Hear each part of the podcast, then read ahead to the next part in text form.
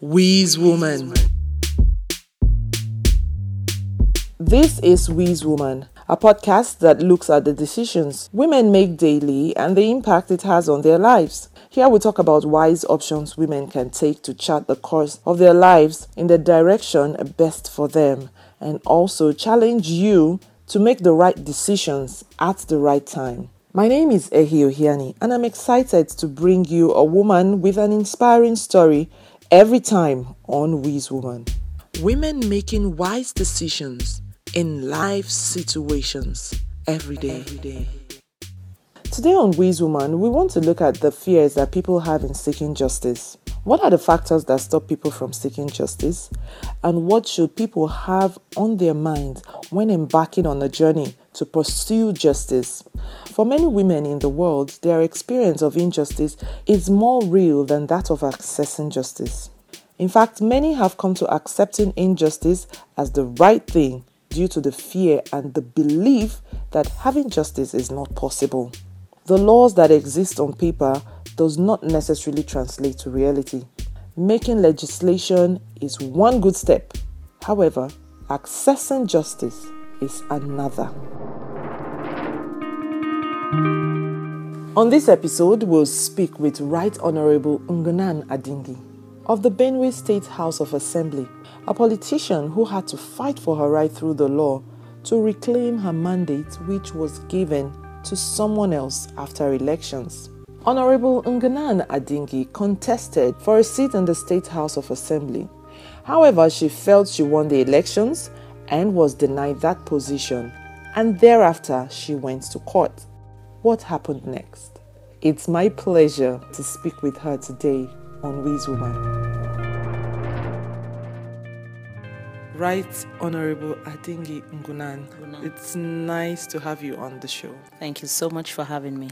How long did it take you to wait for justice to be served in your story or in your case? Hmm, wow. Um, like precisely two years, eight months. That's how long it took for me to go through the court processes and then to win my case at the Supreme Court usually um, a lot of people would have given up because I mean it was hitting three years and the tenor was just for four. So really, why would I want to go that far? You did say that any other person would have given up. What reasons did you have not to give up? Well, for the first thing, I know one of the reasons why I got into politics was I was tired of complaining. I just felt everything was wrong and nobody was saying anything. And so I would be like every other Nigerian. I would sit in my room and criticize the government, criticize this policy, criticize everything that was going on. And then finally I said to myself, you can't do anything by criticizing, get in there. So my reason of getting in there was to try and make a difference and ensure that what needed to be done must be done.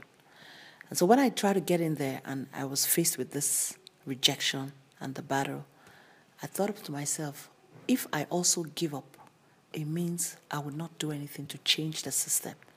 The same system of Godfatherism, the same system of everybody doing anything and nothing happening, and just everybody just giving up and saying, mm, well, it's the Nigerian system.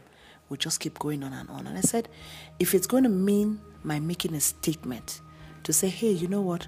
You can get justice no matter how long if you just keep at it. Finally, after two years and eight months, the court ruled in her favor and the mandate was returned to her. And she became the first woman in her constituency to have the judgment of an election overturned in her favor. And the political mandate that had been given to her opponent was returned to her with two years and eight months already gone from her time. How did the time factor affect her? Well, the reality is that there's never enough time for anything. That's the stark reality. You know, the Bible says that you have about 70 years or 80 years to live, but you find out that when somebody gets to 70, there are still a lot of things he, will, he wants to do. So no matter how much time you have, there will never be enough. What I have learned in life is that, and my father taught me this wherever you are, begin with the end in mind. So I'm there, I have, know I have four years, I have my plan set out for where I want to be when it, it's ending. So even if I do not finish everything, I would have gotten to a threshold where I know that I have done so much. I mean, if you just sit down and say, oh, I'm waiting for time, time, and I think that's where a lot of us politicians get it wrong. We sit down and we want time to come and meet us. Then we find out four years have gone and we haven't done anything. And then we're now looking for time again. No, begin with the end in mind. And so from day one, when I get into anywhere, I look at myself and I say, four years from now, where do I want to be? And so I begin from there and I start going back. One of the things that I try to do is I go back to my community and I find out what they need. I don't just assume, because sometimes you can be giving these people water and they don't need water. Sometimes you can be giving them um, roads and that's not their problem. So, more often than not, what I do is I try to go back to my community very often and I speak to them, I eat with them, I sleep with them. I'm in their communities, no light, no water. I'm finding out what is it you prefer in this community. And I have a whole dossier from every, by the way, I have 13 council wards. And in every council ward, I know their problem because I meet very often with them. I discuss their problems with them, I discuss their needs. One of the problems we found out that was that we have a lot of health challenges in the community. Wiz Woman. Another thing I also do as much as possible, I try to get the youths to understand that you cannot get yourself involved in thuggery there is no place that politics is a full time job. You have to get a job, you know. And that aspect is what has been very difficult because these people have been used to some style of politics give us money, get on the background, make trouble, kill people, do toggery, you know, whatever. And so it's difficult trying to get them to understand that no, that is you are you are more than that. You can do something else with your life. You know, so it's a lot of work. It's a lot of work and I tell you the truth, um, we can't sit down and just watch. If we sit down and watch, then, like every other person, what I was complaining about becomes a reality. So.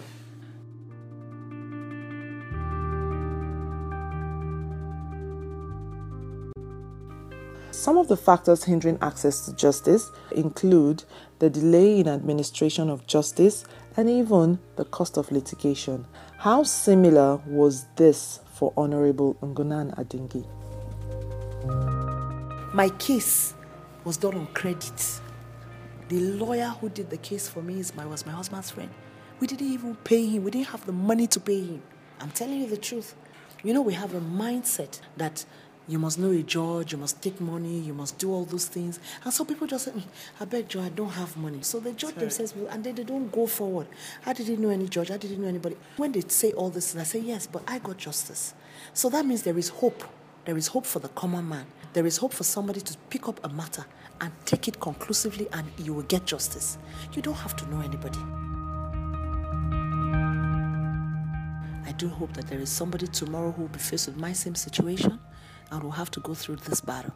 And so it will make sense to give them a template to work with and say, if Ngunan could do it, then I can. And as a matter of fact, everybody's doing it now. A lot of people are beginning to seek justice and say, hey, you know what? you can't take what belongs to me anymore. And so for me, that is a success story, and that was what I was looking for. Wiz Woman. I read um, where you were quoted to say that look, politics is not a do or die affair. Uh, what would you describe as a do or die, or what's in your own um, description or thinking is a do or die situation? Okay, for me, the do or die situation that I was talking about is you know how politicians want to get into an office and they will kill, they will maim, they will get youths, build talks, do all sort of things. That was the kind of do or die I meant. Now, you know that as anybody in life who wants to make anything, you must get to a place where all you are thinking about is to make a name. You know, that's a different thing altogether. That somebody wants to climb Kilimanjaro because he wants to make a name it's actually not a do or die affair because a lot of them don't go with the intention that I will die. They go with a mindset that I will go, make a mark, and come back. So they don't go with a die affair. But the ones who go in there and say, you know what, if I don't get it, no other person will get it. And so if I have to kill to get there, I will. That's the die affair. What's the difference between determination and do or die? Determination, you're not hurting anybody. You're doing it for yourself and you pull strength from that determination. It's like an athlete who wants to win a gold medal. He will go through the pressure of exercising, go through the pressure of going through training for 20 hours in a day just because he is determined to win a medal. But another person, when you say die, for them it's I want to, I want to. It's me, me, me, me, myself, and I. So they would do anything to stay there for themselves. It's actually not for anybody. Because if it's for anybody, you will look at it and say, hey, you know what? Another person can go. I don't have to be there. I can help another person achieve success. And that is where I am hoping that we will get to.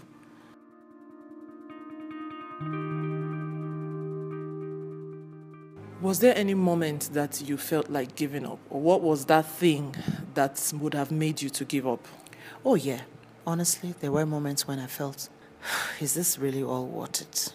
I have kids, I had a loving husband, I have businesses that are, I mean, and they were successful. So I was thinking, is it really worth it? And then the very people whom you are thinking you want to go represent are shouting you down and saying, please go and sit down, Joe. I mean, you don't have to be, uh, what is it? What's the big deal? You know, you're even making enemies in the process. So, yes, I felt like giving up at some time. But one thing that kept me going first was my husband. He, he kept telling me, You cannot come this far and give up. And then, secondly, I knew that if I gave up, there was at least one, two, or three people that were looking up to me and hoping, if she can do this, I can. So, that for me was the guiding principle in my head that somebody somewhere would be faced with this same situation tomorrow what platform would they use? What would be the precedents? Because the courts actually is based on precedences. So what would be the precedents that they would use to say, I got justice or I will get justice? so I, I just said to myself, well, you know what? Let's keep going. If I don't get it, then I know it wasn't meant to be so. And then luckily, God was on my side and I did get justice. So I know that it's possible. what did it feel like making history? You know, with that judgment being in your favor, what what, what did it feel like at that time? wow. You know, I was in that room that day. I was in the Supreme Court when this matter came up. And um, overwhelming, it's a mild word. I wanted to read law all my life. And uh, I was telling my husband that I wanted to read law all my life. And I got a diploma in law. But I said to my husband, my name is in the law books. For as long as I live, my name will be in the law books. So I have gone ahead of myself to get into the law books before I even read the law. So for me, it, it was overwhelming, but at the same time, it was. I, I don't even have the adjective to quantify it, but I, I got justice. That is how wonderful that whole experience was. So I had just all sort of mixed feelings happiness, joy, history making, all things just pounding in my head. And at the moment, it was for me, it was like a dream. And then suddenly I said, okay, this is reality. And the very people who did not even want me to go to court were the ones calling me to congratulate. So that's the, that's the reality of success. Everybody wants to be identified with success, but nobody wants to take that journey with you. So I guess um, maybe the message here for ladies listening or for women listening is to get prepared for the journey. Yeah. yeah. In fact, there was a person who won his case based on my judgment. Wow. After that won. So for me, every time I hear that, I'm like, good. Let's go, girl. And I'm particularly happy because it's going to open more ways for women in our oh, society. Yeah. What vital things should a lady have at the back of her mind when she's seeking for justice? First thing you need to remember is that if you're seeking for justice, you cannot also go back and do what is unjust. That means you cannot go and be a part of a process whereby you yourself cannot say you have been fair in anything. You cannot begin to look for shortcuts because, as a matter of fact, shortcuts don't exist. They are just tripods into problems. That's the way I see them. So I, I don't like shortcuts. And then, if you're also a woman looking for justice, you have to be determined to get justice and keep a tenacity, tenacious mind a mind that tells us, you know what, I can't give up. You must be resilient. If, I, if there's one word that I would tell anybody, be resilient. Let that be your guiding principle wherever you are going. And hey, you are going to get people jeer at you. I did.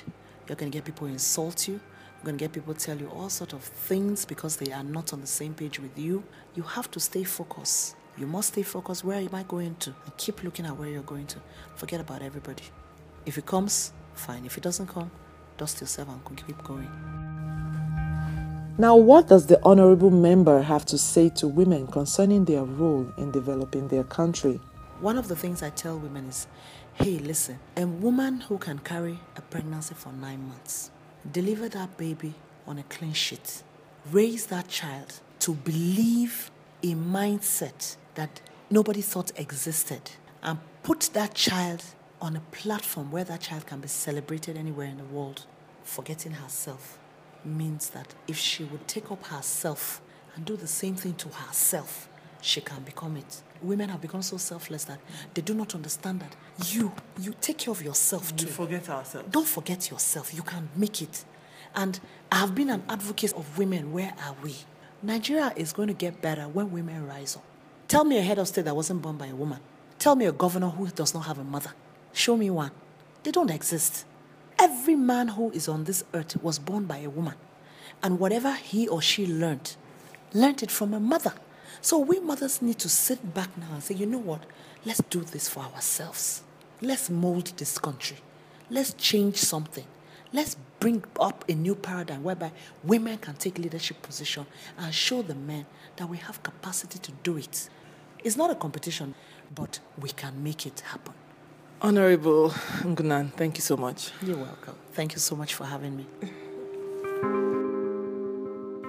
One special thing that stood out for me on this episode is that there is a fine line between determination and a do or die affair mindset. I wonder what stood out for you. Wiz Woman. Woman. That has been our show today on Wiz Woman, and I hope you enjoyed every bit of it. I also hope you have found some useful information that can help you make the right decisions in your own situations. Join us as we continue the conversation on social media. Like our page on Facebook at Woman and follow us on Twitter. The handle is at WizWoman01. For more podcasts, go to our website www.wiznetworkinternational.com and keep listening to Wiz Woman on iTunes and on SoundCloud. You can also share inspiring stories of women making their own life changing decisions in tough situations wherever you are, or women who are struggling with what to do in their situations. Send your stories via our social media platforms, either as a post or as a private message, and we will be so glad to share those stories here on the Wiz Woman podcast. Remember, here on Wiz Woman, we say that the decisions you make can change your life forever. Wiz Woman.